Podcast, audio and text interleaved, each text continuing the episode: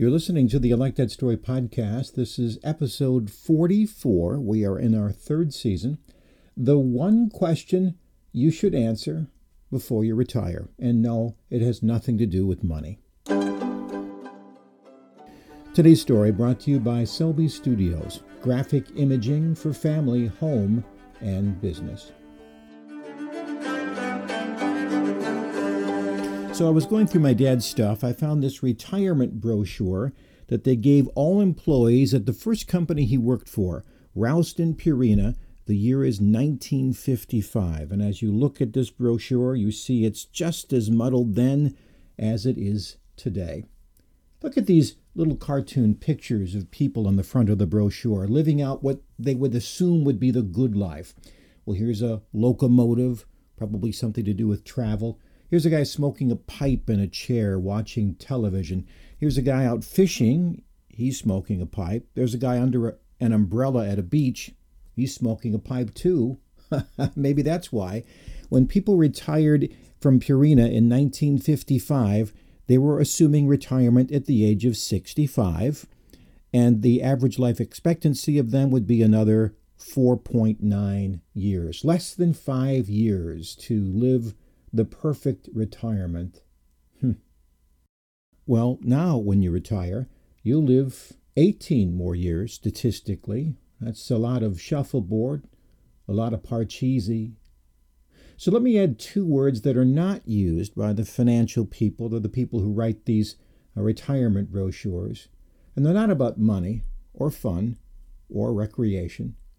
No, these two words are significance and honor.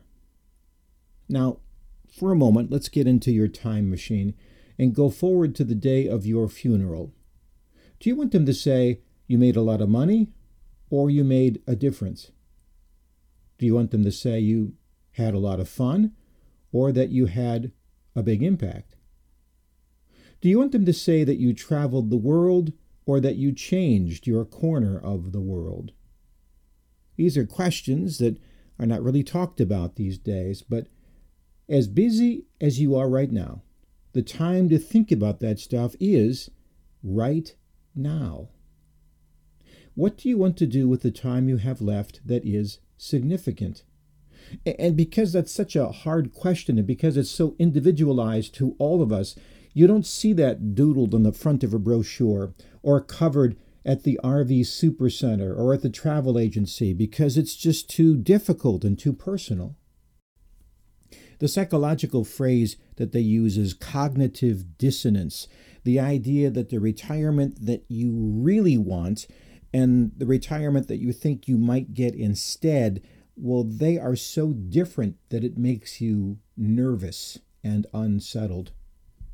I actually host a workshop for people about the age of 50 years old, and the idea is that we would give them clarity of where they were really at in terms of talents in terms of gifts and desires so that they could get some uh, energy and focus on what their real fulfillment might be. And just listening to the words I just said makes people so very nervous, worried, or anxious that even though they say that sounds like a good idea, many of them choose to not get involved.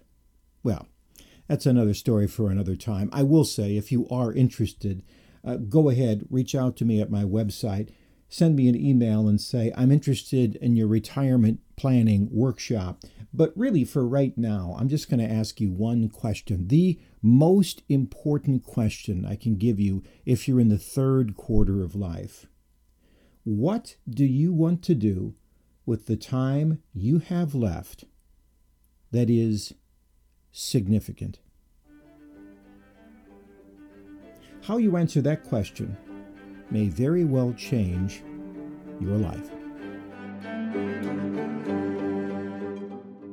So that's the story. Thanks very much for listening. If you have a question for me or want me to speak to a group or have an interest in any of the books or publications I put out, you can find them at my website, ilikethatstory.net. That's ilikethatstory.net.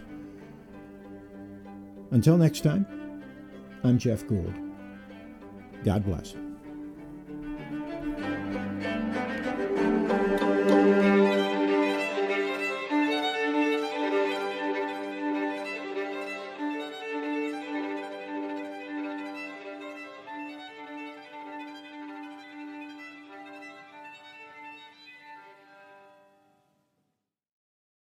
This podcast is a part of the C Suite Radio Network. For more top business podcasts, visit c-suiteradio.com.